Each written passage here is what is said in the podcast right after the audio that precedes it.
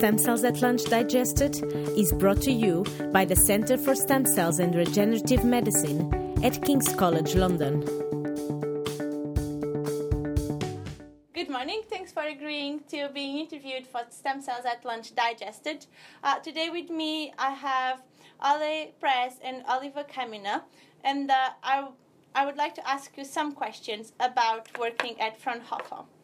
Um, first, could you briefly tell us what the Fraunhofer IME screening port is?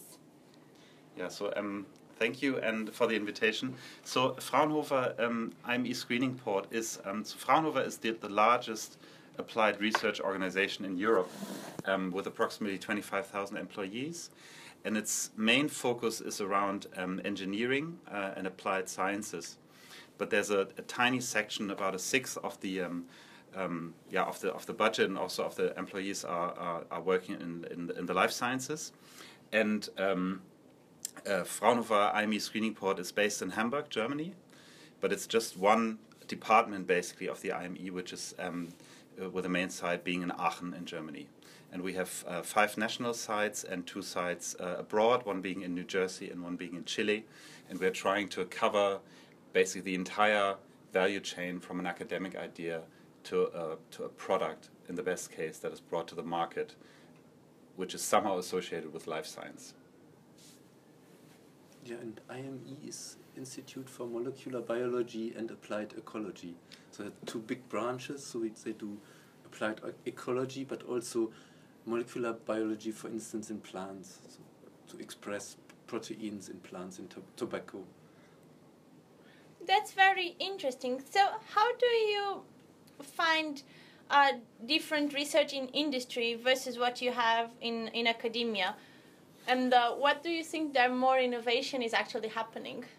So we see us actually as as a as a bridging entity between academia and industry. So I think we we quite nicely understand both worlds and the requirements of both worlds. So, for example, Oliver and myself, we come from an academia background, but we also have um, ex-pharma employees working with us, people from Pfizer, from um, from GSK, for example, and and it's really about um, translating ideas from academia into some kind of early stage product or, or a path towards a product. This is this is what we're engaged in, and um, so I think the innovation is still happening in academia, but it needs some kind of you know transition into into some kind of product stage where it becomes then interesting to um, to biotech or to, to pharma to pick it up. And I think that this transition is oftentimes not um, not not implemented, and we are we are lacking the tools to implement this this transition much more efficiently. Uh, efficiently. And our site is offering screening service, which is not uh, typical uh, implemented in, in academia, but this is more or less uh, standard in pharma. So we, we are bridging basic research to pharma research, pre preclinical pharma research. So you mentioned that both of you have an academic background. Can you give me a bit more of detail of your on your career path? Mm -hmm.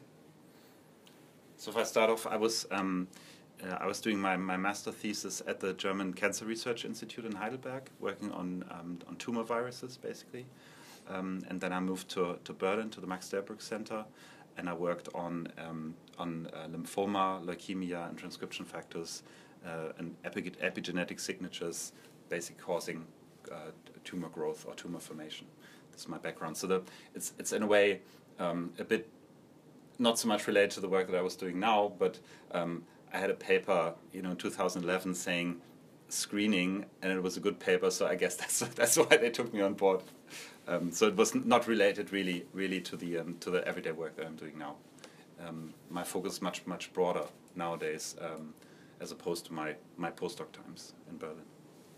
Yeah, and I got a limited uh, background from academia. I did my diploma in microbiology, worked with human pathogenic viruses, and then I went to the university, uh, in, from Ruhr-Universität in Bochum, and then I went to Münster and worked in the um, field of biophysics, but I left the university and joined Eli Lilly, and I worked for eight years in Hamburg and Eli Lilly on metabolic disease. Uh, cell-based assays mainly, and then I uh, joined Evotec, where I focused on high-content screening, and there I worked in the uh, area of neurodegeneration, focusing on Huntington disease. So in principle, I'm I'm more a pharma, That's true. biotech uh, guy.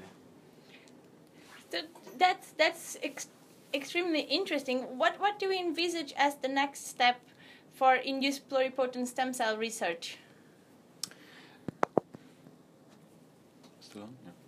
So I think that um, so the biggest hurdle that we're facing in IPS research nowadays is um, is is eventually quality control because we have um, so many IPS lines are being generated these days by automatic uh, automated means, by you know large patient cohorts and, and large uh, healthy control cohorts, and we need to find ways to um, to thoroughly quality quality control those lines um, with regard to their pluripotency um, features, but also to the, towards their genomic stability and their transcriptional signatures. Um, and, and along those lines, we are involved in a program which is funded by the CIRM, by the California Institute of Regenerative Medicine, jointly with the with the um, BMBF, so the German Research Council, basically funding this initiative um, bilaterally, um, which which is facing at the um, or which is which which goal uh, or in this in this consortium, the goal is to develop um, the, the so-called pluritest algorithm, which is a bioinformatic tool to assess pluripotency based on um, gene expression signatures from microarrays. And we are now transferring these, um, these assays towards an RNA-seq-based platform, so that basically a researcher can extract the RNA of his, his or her cell line of interest, generate the RNA, run RNA-seq, and a, and a prediction tool would compare this RNA-seq pattern to, um, to a true pluripotent cell and would then indicate whether the cell is, is really pluripotent or whether there are certain genetic deficits in that line. And we are funded for that for three years um, with a total volume of uh, 3 million euros. Um, so you are aware of initiatives that we have here at the center, like HIPSCI. Um, and do you see a strong potential there for collaboration between the more indus- industry-based research you're doing with a project of this scale?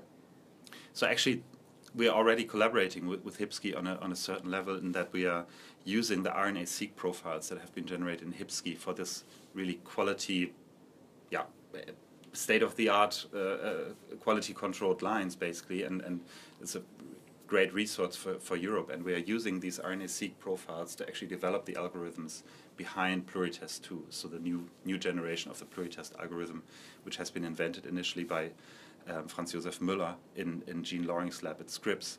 Um, so we are currently already using the resource from HIPSCI. But apart from that, I think the vision is that the HIPSCI lines, because they are of such a high quality, they will be um, banked and also distributed by a consortium which is called EBISC, the European Bank for uh, pluripotent, Induced Pluripotent Stem Cells, which is uh, coordinated by Pfizer and Babraham, uh, or by New Centers in Babraham. Um, and we are partner of that IMI consortium, which is um, Innovative Medicines Initiative Consortium. And the idea is that most of the HIPSCI lines are actually feeding into this bank and into this distribution system that will be set up by, by EBISC. So you are in a continuous feedback between academia and industry. In that respect, yes, because we are we are heavily relying on the, you know, on the on the generation of the lines by academic labs, but of course they are quality controlled and and banked more towards an industrial type of standard, so that also farmers able to use these lines and that the, these lines meet their quality criteria, and because what farmers actually, you know, the, the prime obje- objective that farmer has also for pharmaceutical research is they want to have a one-stop shop and they just want to you know get the cells with a certain certificate and just use them for their assays to identify better compounds to move them forward to preclinical and clinical development because this is actually what they what they're not interested in to generate the lines to, to quality control the lines. They just want to have a you know red, want to have them ready to go in the end and uh, want to use them for that purpose. They're not so much interested in, in the generation and and uh, you know the protocols around evolving the lines but more towards the the product really that they can use then for their for their own interest. So thinking about the work in your company, how much are you planning on commercializing out of this screen platform, and also how much budget from Fraunhofer goes into research and development? So, um, so Fraunhofer is not a company. Fraunhofer is a, is a non-for-profit organization which is which is funded by, in, in the end, by the by the Länder, so the federal government of Germany, in part, but we're also depending very much on third-party funding and also on industry funding. But it's more um, so. So that to answer your question, it's hundred percent R and D that we are doing because it's it's pure R and D, um, either from our own interest, in a collaborative fashion, for example, in, in EU Horizon 2020 programs or IMI programs, as stated, or direct R&D contracts with uh, with industry. So it's um, it's kind of a mixed situation where we where we engage with all these three three different uh, uh partners. So on the Fraunhofer level, third party funding level, EU, and on uh, direct industry collaboration. So we're not we're not a, a profit organization, but we're really non for profit, and we, we, we must not generate revenues, so to say. That is fascinating. so, what? Just to finish up, what do you think is going to be the biggest uh, outcome of the IME screening? Or what, what, what do you hope for? So the, the ultimate goal would be to um, uh, to what we what we're constantly trying to achieve is on the one hand to um, to, to find compounds and uh, validated hits that have passed not only the screening phase but also a thorough validation phase in in secondary assay or in orthogonal assays. Hopefully also in vivo proof of concept in a in a in a disease model uh, either of yeah, murine origin or in a human disease model, and and then we would like to partner these compounds or the assays that we have developed in this in this context. We would like to partner that directly with um, with third parties that then pay for this for this uh, um, intellectual property that we have that we have invented together with our academic partners. So that that's that's what we are uh, thriving for all day. Basically, this is this is our main goal. Thank you very much.